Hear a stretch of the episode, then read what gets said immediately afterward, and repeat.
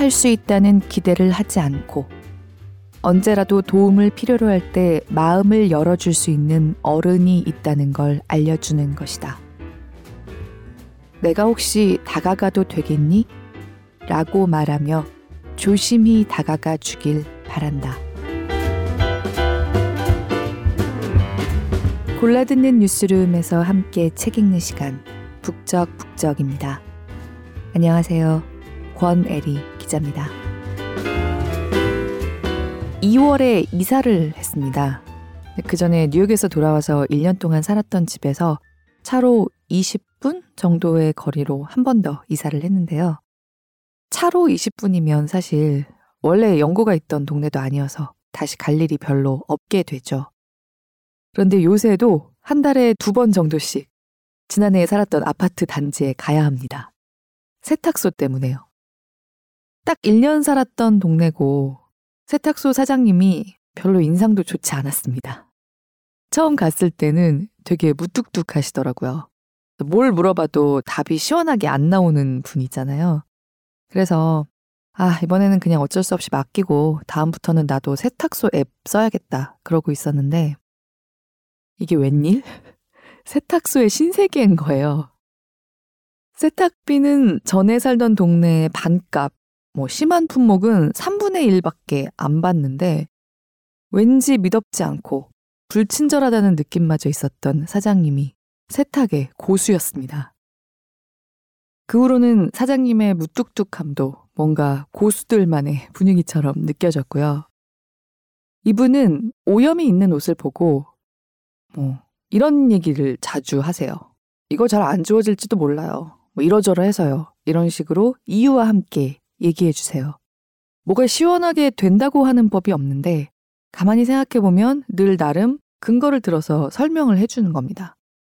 옷을 찾으러 갔는데 이거는 혹시 모르니까 뭐뭐 또 해보려고 하니까 내일 다시 오세요. 뭐 이럴 때도 있어요. 그러면서도 원상 복구해 줄 수 있다. 이렇게 장담은 또 하지 않는 거예요. 그런데 정작 좋아하시는 것 같길래 종이돈을 따로 뽑아놨다가 항상 현금 계산만 했던 저를 우리 집 브이아이피라고 추켜세워 주셨던 예전 단골집 사장님이 아우 다 되지 다 되지 하면서 해결 못 해주셨던 문제들을 하나같이 도장 깨기 하듯이 해결하시더라고요. 다시 한번 그런 생각이 들었어요. 대체로 머뭇머뭇하는 사람이 뭔가를 호언장담하는 사람보다 더 믿을만 할 때가 많다. 회의하고 반추하고 약간은 자신 없어 하면서 끊임없이 성실하게 고민하는 사람의 아직 답이 나오지 않은 현재 진행형 어딘가가 결론이 나와 있다고 말하는 많은 경우들보다 더 믿을만 하다. 약간 투정같이 느껴져서 망설여지는 얘기긴 한데요. 미디어에서 일한다는 게 머뭇머뭇하는 고민의 그 진행형의 결을 포착해서 보여드리기 정말 어려운 일이라고 느낄 때가 많습니다. 미디어의 선명성이 폭력적인 게 맞는데 폭력적일 만큼 선명하게 말씀드리지 않으면 외면될 때가 더 많아요. 그래서 오늘의 책, 어떤 것도 함부로 말하지 않으면서 최선을 다해서 말을 건네고 있는 오늘의 책을 미디어에서 일하고 있기 때문에 소개할 수 있어서 오늘은 행복한 날이란 마음이 더더욱 들었습니다. 어떤 이유에서건 선명성의 폭력성을 간과하지 않는 기자가 돼야겠다고 다시 한번 다짐할 수도 있었고요. 안녕, 열여덟 어른. 아름다운 재단에서 자립준비 청년들과 자립준비 청년들에 대한 사회적 인식을 고취시키면서 동시에 청년들 스스로, 스스로를 반추할 수 있는 기회를 만들어 나가고 있는 열여덟 어른 캠페인을 진행해온 김성식 팀장님의 글을 엮어서 낸 책입니다. 자립준비 청년. 오래전부터 써오던 말로는 고아로서 이제 보육원을 나와서 사회에서 스스로 서야 하는 상태가 막 시작된 열여덟 살 청소년. 여기까지 들었을 때 아, 더 이상 얘기 안 해도 뭐 무슨 말 할지 알 것 같아라는 마음을 자신도 모르게 품게 될 수도 있습니다. 이 책은 바로 그런 마음, 진짜 알아보고 만나고 악수하기 전에 우리가 무의식적으로 내재할 수 있는 그런 편견에 아주 친절하게 머문머문. 오늘은 내가 먼저 말을 걸 테니까 한번 들어보시겠어요? 하면서 다가와 줍니다. 정부든 미디어든 세상의 편견이든 자립준비 청년에게 다가서는 방법이 잘못될 때도 적지 않은 타자들에 대해서도 오해와 편견에 많이 둘러싸여 본 사람들만이 가질 수 있는 포용과 이해를 보여주면서 일깨워줍니다. 자립준비 청년들에게 필요한 것, 지금 부족한 것, 우리가 알아야 하는 것들, 그것들에 대해서 함부로 예단하는 것 자체가 문제의 시작일 수 있다는 걸 너그럽게 일깨워줘요. 제가 이 책에서 가장 인상 깊었던 부분 중에 하나는요, 김성식 팀장님이 여전히 모르겠다고 이야기했던 경험에 대해서 쓴 부분이었습니다. 어떤 분이 보육원 아이들이 개인적인 만남을 별로 원하지 않는 걸 안다. 그럼 어떻게 하면 기댈 수 있는 어른이 돼줄 수 있겠냐. 그런 방법이 뭘까 물어봤대요. 그때 부끄럽지만 솔직히 말했다. 저도 잘 모르겠습니다. 분명히 마음을 열 수 있는 어른을 만난 당사자들은 위로를 얻고 안정감을 얻는 건 사실입니다. 이런 어른이 필요한 건 맞는데 어떻게 자연스럽고 불편하지 않게 만나게 할 수 있을지는 모르겠습니다. 전문가라면서 간단한 질문에도 답을 못했고 지금도 여전히 매칭 방법을 찾아내지 못했다. 라고 쓰고 있어요. 그런데 저는 문득 든든하다는 마음이 들었어요. 아직 모르시니까 앞으로도 이렇게 진정하게 노력하시겠구나. 이분과 함께 자기들에 대해서 함부로 바라보기도 하고 잘 모르고 바라보기도 하는 세상에 스스로를 소개하기 시작한 자립준비 청년들도 이렇게 한 걸음 한 걸음 잘 모르는 세상을 향해서 나아가는 일에 지치지 않았으면 좋겠다. 그런 마음이 들었습니다.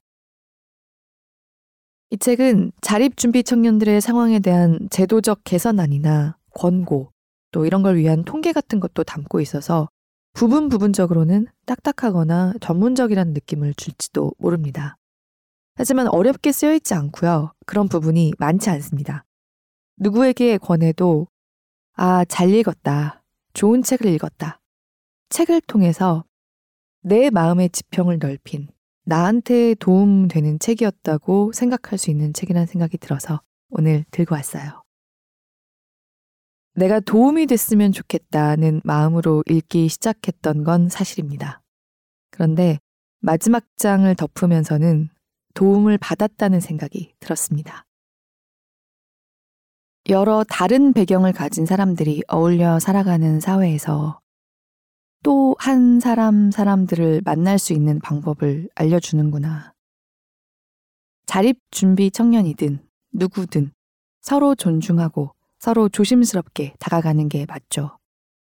누군가를 바라보기 시작할 때는 당사자의 소개를 신뢰하면서 시작하는 게 일단 맞다고 생각합니다. 이렇게 친절하게 소개해 주셔서 고맙습니다 생각했어요. 여기 우리는 이런 사람들이라고 스스로를 소개하는 이제 막 사회로 나오고 있는 자립준비 청년들의 자기소개가 실려 있습니다. 들어봐 주셨으면 좋겠어요. 그리고 좀 더 관심이 생기신다면 유튜브에 열여덟 어른 티비 이들의 채널이 있습니다.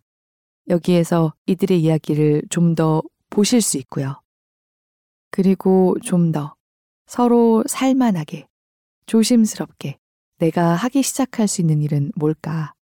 같이 고민해 볼 수 있는 계기가 된다면 아마 스스로에게 가장 도움이 되는 일이 될지도 모릅니다. 어, 네이버 오디오 클립에서 응원해 주신 차이님, 감사합니다. 또 경제자유살롱도 봐주시는 분 같아요. 퇴근길에 제가 읽었던 어느 미래에 당신이 없을 것이라고 들고 가기로 하셨다고 기쁜 말씀해 주신 김짜장 그만 짜장님. 아이디가 재밌습니다. 정말 고맙습니다. 차이님, 김짜장 그만 짜장님, 그리고 들어주시는 모든 분들 늘 깊이 감사드립니다. 오월은 가족의 달이라고 하는데요.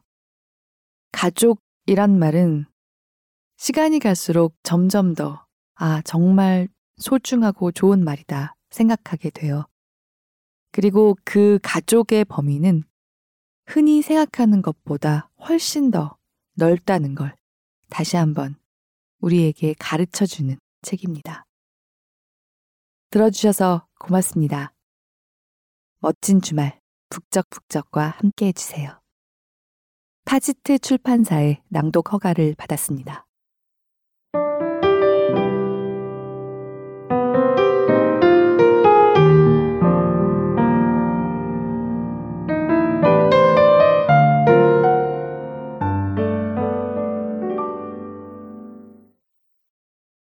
얼마 전 세상을 떠들썩하게 했던 슬픈 뉴스가 보도되었다.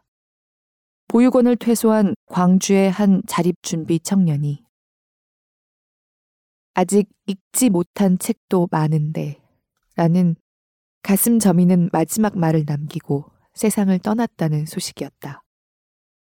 얼마 후 같은 지역의 또 다른 청춘이 피지도 못하고 지고 말았다.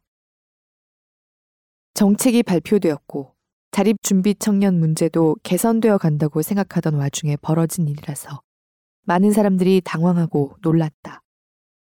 각계각층에서 분주히 대책을 마련하려는 노력이 보이는 요즘이다. 정부의 특별 대책이 발표된다는 소식과 함께 대통령 간담회도 열리고 국무총리실도 바쁘게 돌아가고 있다. 하지만 이런 비극이 다시 벌어지지 않기 위해서는 서둘러 정책을 발표하는 것만큼이나 머리를 맞대고 숙고하는 시간이 필요하다는 생각이 들었다. 왜 숨어야 할까? 사 년 전 캠페인을 시작하며 가졌던 질문은 아직도 풀지 못한 숙제로 남아있다. 이 문제를 풀 수 있다면, 그리고 이 질문이 모순이라는 것을 알게 된다면 이런 비극적인 일들은 줄어들지 않을까?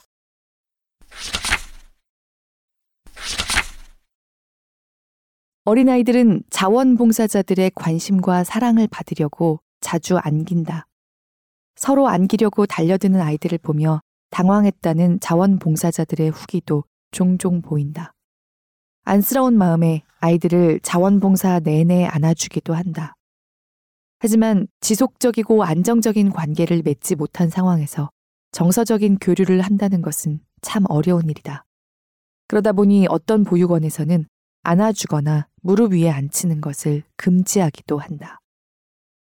개인 후원자와 관계를 맺고 오래 연락하는 경우에도 간혹 아이들은 지나친 요구를 하여 후원자를 당혹스럽게 한다. 보육원으로 놀러오라는 너무 잦은 연락을 하기도 하고 비싼 물건을 사달라는 당혹스러운 요청도 있다. 천사 같은 아이들을 생각하며 아낌없는 사랑만 주리라 다짐했던 자원봉사자들도 생각과 다른 아이들의 행동을 보면서 당황하고 상처받기도 한다. 한 온라인 커뮤니티에서 이런 보육원 아이들의 행동을 보며 영악한이라는 표현을 쓰는 걸 봤다. 그만큼 당돌하고 이기적인 요구들이 있었으리라 짐작한다. 그러나 아이들의 입장이 되어보지 않고서는 그들의 결핍된 행동들을 이해할 수 없다. 이 아이들은 기본적인 의식주를 포함하여 충족돼야 할 많은 욕구들을 채우기 어려운 환경에서 자라난다. 또한 사소한 요청조차 할 곳이 없기 때문에 그나마 안면이 있는 후원자, 자원봉사에게 요청을 하는 것이다. 물론 모두가 그런 것도 아니니 일반화해서는 안 된다. 누군가에게 도움을 요청하는 것을 싫어하는 자립준비 청년들도 있었다. 자원봉사자들에게 마음을 열었다가 마음을 다치는 아이들도 많다. 보육원의 아이들을 돕겠다는 가벼운 마음으로 한두 번 자원봉사를 오다가 그만두는 경우도 아주 많다 보니 후원자에게 마음을 열었다가 상처를 받기도 한다. 이런 만남이 반복된 후에는 새로운 자원봉사자들을 만날 때도 어차피 오늘만 오고 안 올 거면서 줄 거 빨리 주고 가세요 라는 마음이 된다고 한다. 좋은 어른들의 선한 마음과 따뜻한 마음을 필요로 하는 아이들이 만나는 것인데도 서로의 서투름 때문에 상처가 된다는 사실은 아쉬운 점이다. 후원자와 자원봉사자들은 자립준비 청년의 성장 과정에서 가장 중요한 주체 중 하나이다. 그렇기에 서로를 더 이해하고 건강한 관계를 맺기 위한 기준과 환경이 만들어져야 한다.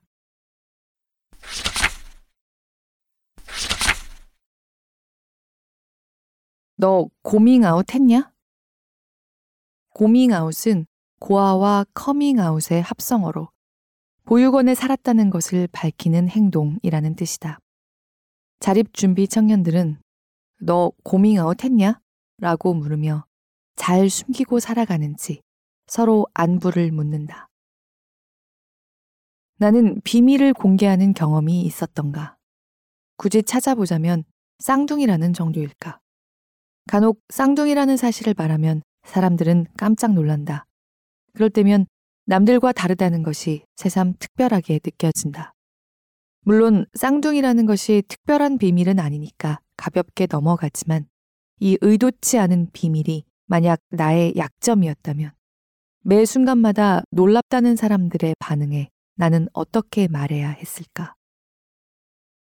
자립준비 청년들은 어려서부터 자신들을 숨기며 평생 이런 고민을 하면서 살아간다. 그리고 고밍아웃은 이러한 거짓말과 상처가 켜켜이 쌓여 더 이상 숨길 수 없게 되었을 때 일어난다. S는 고밍아웃을 위해 대학교 친구들과 여행을 가기로 마음먹었다. 여행 가기 며칠 전부터 친구들에게 할 말이 있음을 예고했고 여행의 첫날 밤 술을 잔뜩 마시고 고밍아웃을 했다. 친구들은 여행 전부터 비장한 예고를 들으며 어느 정도 예상했었다고 했다. 친구들이 별일 아닌 것처럼 가만히 이야기를 들어주고 생각보다 큰일이 일어나지 않았다는 사실에 안도를 했던 탓일까? S는 한참을 울었다고 한다. 고밍아웃은 보통 비밀을 밝히지 않으면 더 가까워질 수 없는 상태에 이르렀을 때 일어난다. 그 말은 더 가까워지고 싶거나 진짜 자기의 모습을 드러내고 싶은 상대라는 뜻이다. 그런 관계가 아니라면 대부분의 관계는 고밍아웃의 순간까지 이르지도 않고 중단된다. 그럼에도 고밍아웃이 어려운 이유는 고밍아웃을 하면 자신을 이상하게 볼 것 같다는 생각 때문이다. 고밍아웃을 했을 때 상대방이 미안해하며 펑펑 우는 경우도 있었다고 한다. 오히려 당사자들은 그렇게까지 울 일은 아닌데 내가 정말 불쌍한 사람인가? 라는 생각이 들어 마음이 고마우면서도 씁쓸하다고 했다. 고밍아웃 후에 음식을 사주며 돈 한 푼 못 쓰게 한 선배도 있었다. 마음은 고맙지만 동정받는 것 같아서 괜히 말했나 후회하기도 한다. 고밍아웃을 들었을 때 어떻게 반응하는 게 좋을까? 사람마다 성격이 다르고 상황과 관계가 다르니 정답이 있는 건 아니다. 상대방을 배려해주고 아껴주는 마음이라면 당사자들도 충분히 느낄 것이다. 다만 당사자들은 아무렇지 않은 것처럼 덤덤하게 들어주고 이후에도 특별히 더 신경 쓰거나 도와줘야 하는 관계보다는 이전처럼 대해주는 변함없는 관계가 좋다고 한다. 매번 자신의 과거를 숨기냐 밝히냐를 고민해야 하는 것은 인생의 많은 부분을 제한한다. 비밀을 갖고 아무렇지 않은 척 살아갈 수 있을까? 사람들이나 그룹으로부터 배제당할 것이라는 두려움과 불안함을 안고서는 건강한 관계를 맺는 것은 어렵다. 동호회, 학부모 모임, 동창회 등 어느 모임에 가든 어느새 학벌과 직업으로 상대방을 평가한다. 학벌과 직업도 이럴진데 보육원 출신이라는 비밀을 안고 적극적으로 사람들을 만나기는 무척 어려울 것이다. 열여덟 어른 캠페인을 하면서 마지막으로 해결해야 하는 퍼즐은 고밍아웃에 있다는 생각을 한다. 많은 사람들은 자립준비 청년을 위한 지원 제도가 있는데 왜 지원하지 않아서 미달이 발생하는지 궁금해한다. 용기를 내야 하는 것 아니냐며 어쩌면 아직 덜 고생했기 때문이 아니냐는 섣부른 판단도 있었다. 하지만 고밍아웃을 맞이해야 하는 것이 죽는 것보다 더 싫은 것이라는 것을 이해하지 않고서는 이들을 위한 실제적인 지원이 일어날 수 없다. 통상적으로 자립준비 청년들이 지원사업에 선정되기 위해서는 자기소개서를 써야 하고 면접을 봐야 한다. 자기소개서는 결국 자신이 어떻게 자랐는지 증명하고 보여줘야 하는 절차이다. 세상에서 기껏 힘들여 잘 숨기고 살고 있는데 지원받기 위해 자신의 과거를 들춰야 한다는 건 쉽지 않은 결심을 필요로 한다. 더욱이 서류 통과 후 면접을 하게 되면 생전 처음 보는 사람 앞에서 자신을 밝히는 순간이 닥쳐온다. 아름다운 재단 지원사업의 면접을 담당한 한 심사위원은 여기까지 오는데 정말 수고 많았어요. 라는 말을 했다. 이 말을 들은 자립준비 청년들은 심사위원님이 해주신 한마디에 우리 다 울었어요. 수고했다는 말에 마음이 뭉클한 거예요. 라고 말했다. 그 자리가 당사자들에게 어떤 의미인지를 이해한 심사위원의 말 한마디가 이들에게는 나의 과거가 부끄럽지 않다고 느끼게 한 것이다. 비밀은 삶을 괴롭게 만든다. 가면을 쓰고 살아가는 이상 행복한 삶을 사는 것은 어렵다. 이제는 자립준비 청년들이 고밍아웃 때문에 남의 눈을 피해 살 필요가 없는 사회가 되기를 바란다. 그러기 위해서는 용기를 내라는 응원 대신 이들의 삶과 마음을 먼저 이해하는 사회로 변화돼야 할 것이다.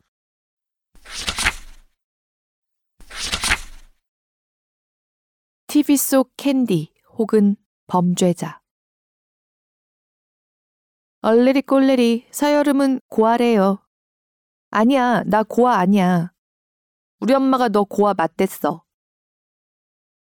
이 장면은 이천십구 년 케이비에스에서 방영된 드라마의 한 장면이다.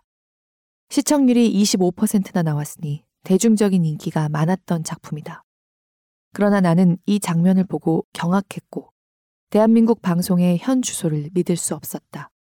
이런 장면이 지상파 방송에서 버젓이 나올 수 있다는 것도 놀랍지만 누구도 제지하지 않고 있다는 것이 더 큰 문제였다.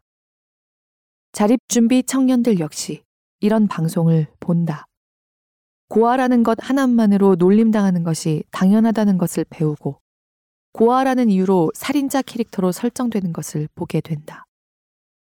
티비 속 고아라는 단어는 새끼라는 단어와 항상 붙어 있으며 근본도 없는 싹수가 노랗다와 같은 수식어 와도 자연스럽게 연결이 되어 있다.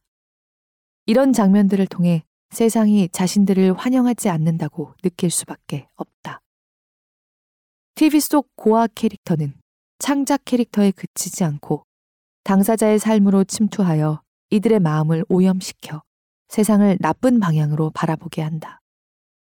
미디어는 자립준비 청년들에게 과거를 숨기라고 절대 말하지 말라고 세상은 너희를 범죄자나 약자로 생각하고 있다고 말한다. S는 티비에서 고아라는 단어가 나오는 순간 가슴이 쿵 하고 내려앉았다고 한다.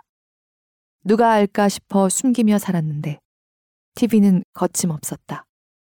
이런 장면이 나올 때마다 세상이 비난하는 것 같아서 깜짝 놀라며 위축되었다고 한다.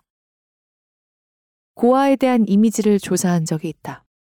한 번도 만나본 적 없는 고아에 대한 이미지를 많은 사람들은 미디어를 통해 만들고 동시에 미디어의 이런 행태가 불편하고 잘못된 것이라고 생각하고 있었다.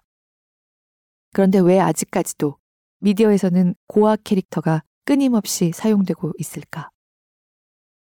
몇 년간 꽤 많은 영화 감독, 작가, 영화 기획사들을 만났다.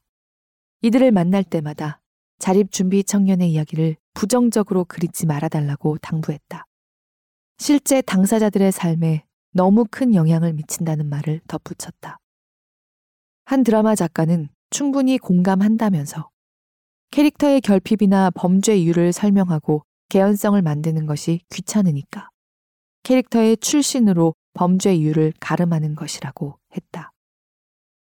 한 영화에서 범인이 이유도 없이 살인을 저질렀고 미스터리한 범행 동기는 영화가 얼마 남지 않은 시점에 밝혀졌다. 범인이 어릴 때 보육원에서 살았대.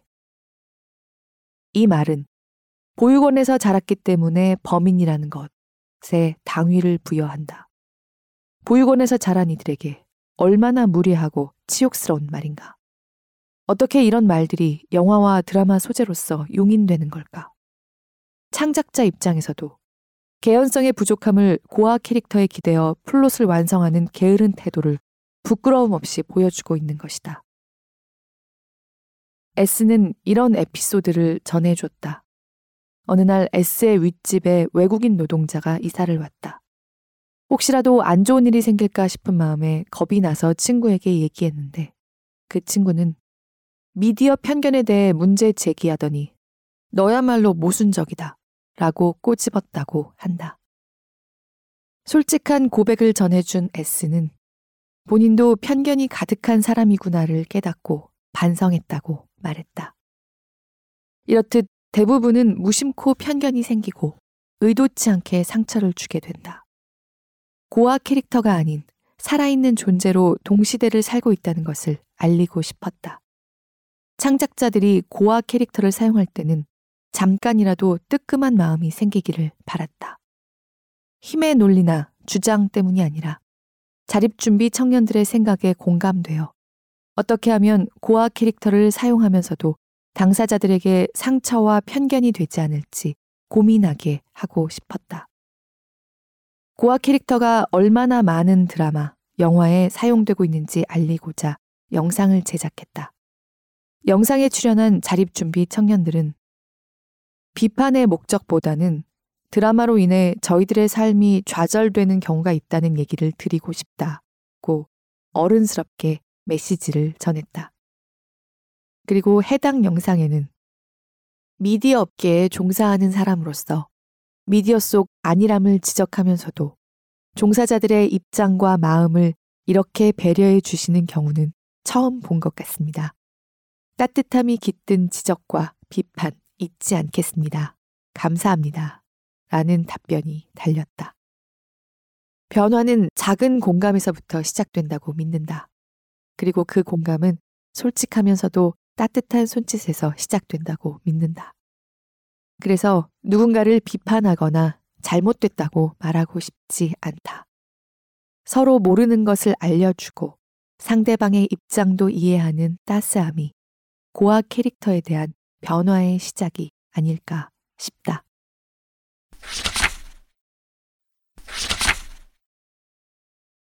피는 학창시절 회장 후보에 나가기로 했다. 담임교사가 피를 불러 처음에는 형편이 어려우니 나가지 말라고 했지만 피는 그게 무슨 상관이냐며 주장을 꺾지 않았다. 그러자 부장교사가 등판했다. 이번에는 약점을 잡아 공격했다. 당선이 되면 학기마다 햄버거, 피자, 치킨을 돌려야 되고 학급비가 모자랄 경우에는 학생 임원의 부모들이 채워야 한다고 했다.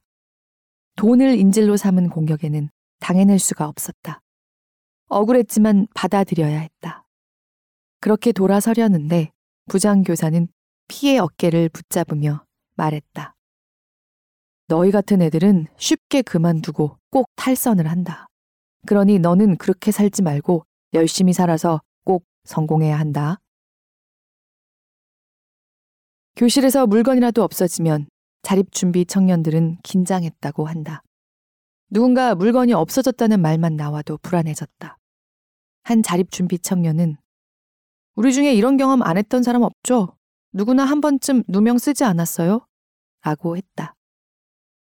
S는 도둑으로 의심받은 이후 땅에 떨어진 건 쳐다보지도 않았고 H는 선생님의 근거 없는 의심에 뚜껑이 열려 고함을 지른 적도 있다고 한다. 이들은 평생 항변하며 살아야 했으니 얼마나 고단했을까 싶다. 결혼을 약속한 연인 또는 오래 사귄 연인의 부모님에게 상처받는 경우도 종종 일어난다. 보육원에서 홀로 살아야 했다는 고백을 듣고 자식처럼 품어주신 분들도 있지만 당장 헤어지라는 말을 듣게 되는 경우도 있었다. 영원히 떼어낼 수 없는 딱지 앞에서는 어떻게 살아가더라도 고아라는 편견이 삶을 마비시킨다. S는 음식점에서 태국 고추를 맨손으로 만지는 작업을 반복하다가 손이 다 까지고 말았다.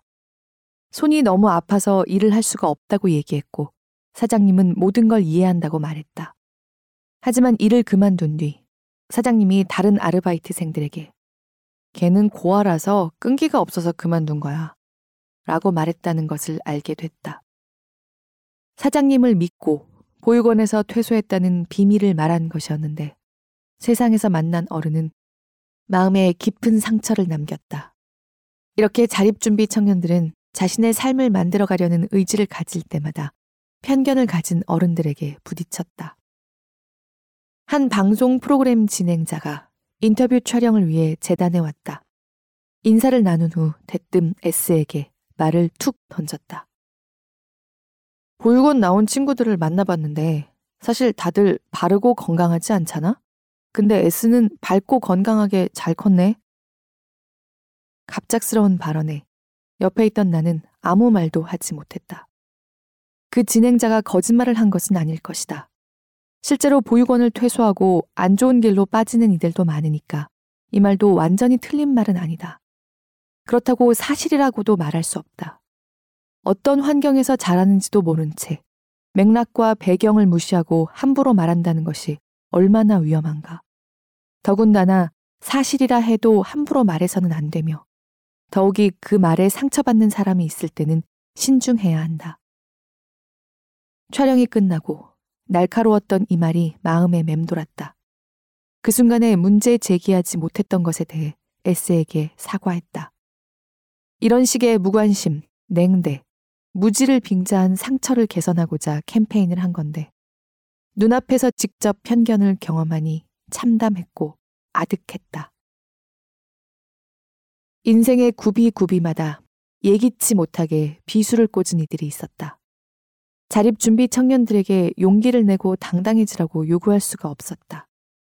보육원에서 살았다는 것은 덮기에는 너무나 큰 비밀이고 펼쳐 보이기에는 이질적이었다. 남과 다르다는 것은 항상 이질감과 호기심을 불러일으키지만 보육원 출신이라는 말은 우리 사회에서 이방인으로 살 수밖에 없는 비밀이었다. 자립준비 청년들은 매 순간 편견을 마주한다. 편견을 깨거나 편견에 걸려 넘어지거나 둘 중 하나다. 딱지가 떨어질만 하면 다시 생기는 것처럼 끊임없이 세상은 이들을 삐딱하게 바라본다. 자립준비 청년들은 편견 앞에서 당당하기 위해 당사자들과 연대하고 목소리를 높이려 하지만 근본적으로 성숙한 사회가 되는 수밖에 없다. 그 전까지 어떻게든 버티고 이겨내기를 간절히 바랄 수밖에 없다. 자립준비 청년을 향한 편견은 오래 걸릴지라도 없어져야 하는 문제이다. 인식을 개선해야 한다는 멀고도 먼 이야기 앞에서 포기하지 않고 끊임없이 그 시선을 거두라는 요구를 할 수 있는 당연한 세상이 되길 바란다.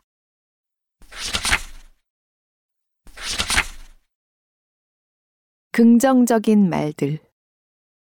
시설 원장님. 믿는다, 영영아. 고등학교 선생님. 고생했다. 친구. 너의 결정을 믿어 스스로를 의심하지 마. 시설 이모. 네가 나중에 어떻게 성장할지 몰라. 너무 마음 졸이지 말고 머리 숙이지 말고 당당하게 만나. 회사 차장님. 인복이 많다는 말에 너는 그럴 자격이 있다.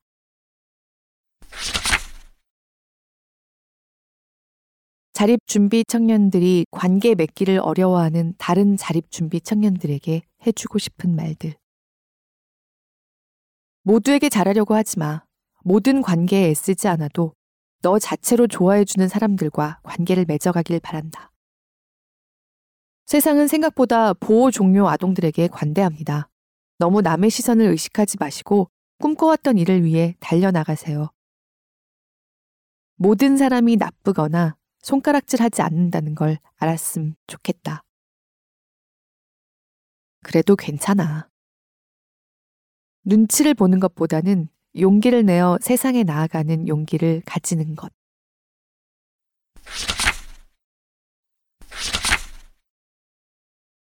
이방인에서 당사자로 랩을 하다. 이진명.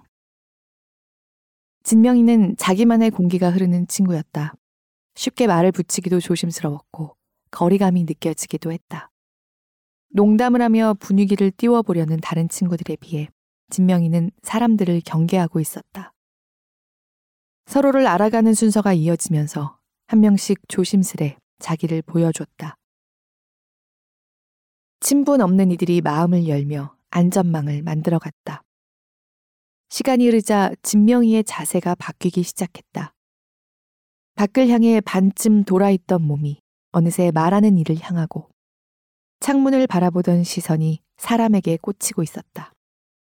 어느덧 진명이가 자기의 생각을 말하는 순간이 되었다.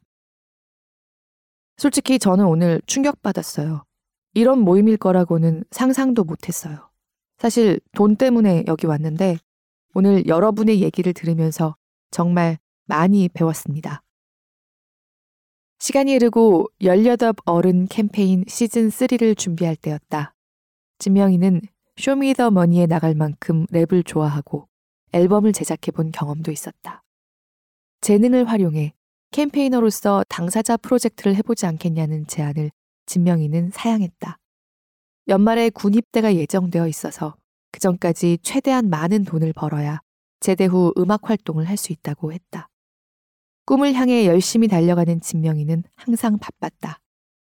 몇 개의 아르바이트로 정신없는 하루를 보내고 나면 집에서 밤늦게까지 음악 공부를 했다. 며칠 후 진명이에게서 캠페인 활동을 하고 싶다는 연락이 왔다. 자립준비 청년으로서 세상의 이야기를 꼭 하고 싶어졌다며 아직 준비되지 않았지만 기회가 생겼을 때 용기 내보겠다는 것이다. 세상을 향해 이름과 얼굴을 밝혀야 한다는 부담과 세상을 향해 하고 싶은 이야기가 있다는 것 중에 어느 쪽으로 마음이 더 향하는지 저울질을 해보고 나면 자립준비 청년들은 캠페이너가 되기로 결심을 해주었다. 성공할 수 있다는 장담도 지원해주겠다는 보상도 없이 당사자의 목소리를 전하고 싶다는 그 하나의 목적에 동의했던 것이다. 그렇게 거칠고 투박한 진명이는 진지하고 솔직하게 자기의 이야기를 풀어나갔다. 어린 진명은 아빠, 할머니, 동생과 함께 살았다. 아빠는 거칠고 무서웠다. 거친 삶 속에서 할머니는 위로가 되어준 유일한 분이었다. 학교 공개 수업에도 할머니가 엄마의 빈자리를 채워준 세상에서 진명이를 가장 사랑해준 사람이었다. 그런 할머니가 아프게 된 후로 진명이는 할머니의 병간호를 책임져야 했다.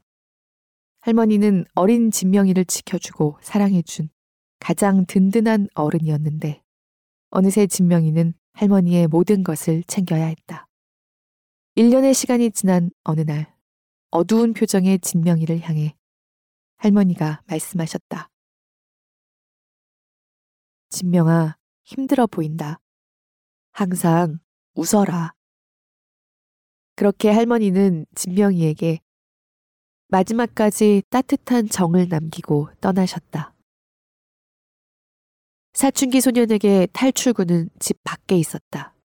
힙합을 알게 되면서 가사들이 귀에 꽂혔고 마음속 응어리가 풀리는 느낌이 들었다.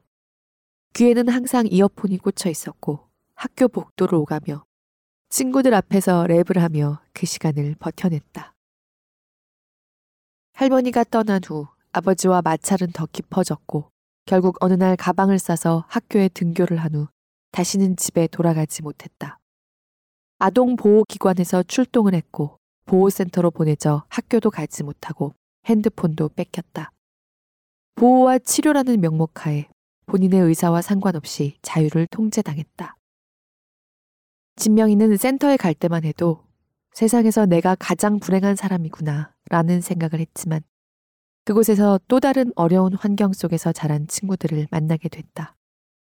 나와 비슷한 환경에서 자란 친구들이 생각보다 많다는 걸 알게 되면서 아이러니하게도 처음으로 살아볼 용기가 났었다고 고백했다. 다행히도 열일곱 살에 보호센터를 나와 보육원으로 옮겨졌다. 중간에 입소한 진명이는 이곳에서 이방인이었다. 모든 것이 생소했고 궁금했고 새로웠다. 어느 날 아침 반 친구들이 모여 있었다. 가정폭력으로 학대받은 아동에 대한 뉴스를 얘기하며 안타까워했다. 그리고 친구들이 보육원 친구에게 고아 새끼라고 말하는 것을 보게 된다. 진명이는 처음으로 이들의 삶에 대해서 생각하게 되었다. 진명이의 눈에 보육원 아이들은 무채색이었다. 이들은 자기가 무엇을 좋아하는지, 무엇을 하고 싶어 하는지 고민할 기회가 부족해 보였다. 한 번은 보육원 친구와 함께 영화를 보러 갔다. 범인의 범죄 이유는 범인이 보육원에서 자랐대 라는 말로 대신했다. 영화관을 나서며 진명이는 옆에 있는 친구에게 이건 아니지 않냐며 분개를 했지만 뭐 어쩔 수 없지 라며 친구는 자포자기한 듯이 말을 했다. 진명이는 왜 이런 것을 포기하고 받아들이는지 이상했다. 진명이는 방관이란 무엇이며 책임이란 무엇일까? 왜 다들 나를 극한의 상황으로 몰아붙일까? 라며 토해냈다. 진명의 눈에는 부조리와 모순으로 점철된 사회가 보였다. 그곳에는 어른들이 있었다. 경계를 넘을 때마다 진명이가 만난 사람은 어른들이었다.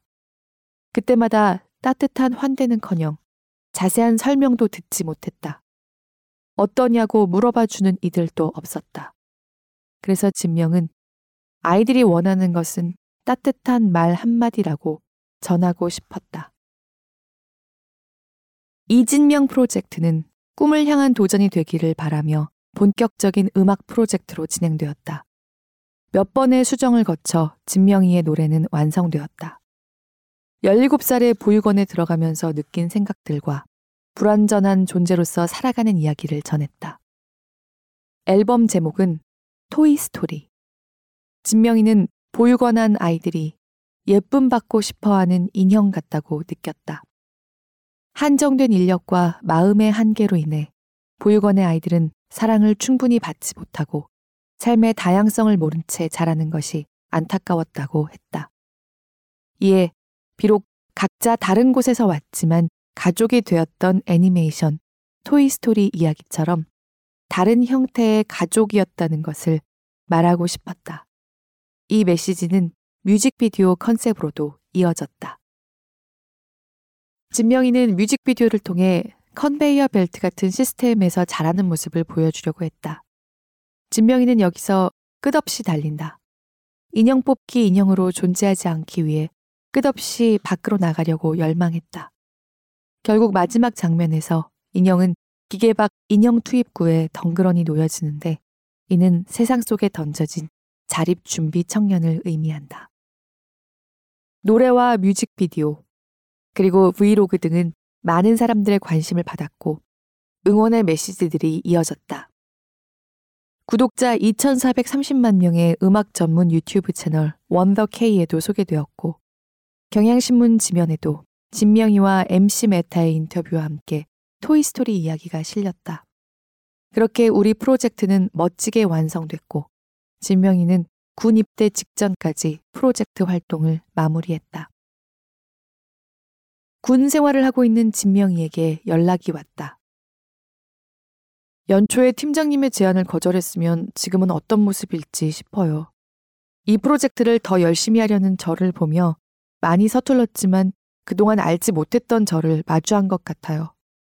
그동안 힘들었던 시간들을 이 프로젝트를 통해 보상받고 싶었던 게 컸던 것 같아요. 그래도 이 과정이 있었기에 지금은 저를 더 사랑해야 한다는 것도 다시 느끼고요. 팀장님을 만나기 전 제 모습은 기억이 안 날 정도로 저는 긍정적으로 많은 걸 얻었습니다. 저도 그때 제 자신을 안아주고 싶다는 생각이 드네요. 너무 귀하고 값진 기회를 주셔서 감사합니다. 성실히 군 복무하면서 저를 더 사랑하는 시간을 가질게요. 저를 더 사랑해야 한다는 것, 안아주고 싶다는, 더 사랑하는 시간을 갖겠다는 고백이 나를 들뜨게 했다. 인생에서 자기를 사랑하는 것보다 더 중요한 것이 어디 있을까? 진정한 변화는 자기를 사랑하는 마음이 싹 트는 것부터 시작된다고 믿는다. 인생의 깊이와 열정이 거대했던 한 사람의 여정에 동참시켜줘서 고맙다는 말을 하고 싶다. 한 사람의 가치는 어마어마하기에 더 감동스럽다.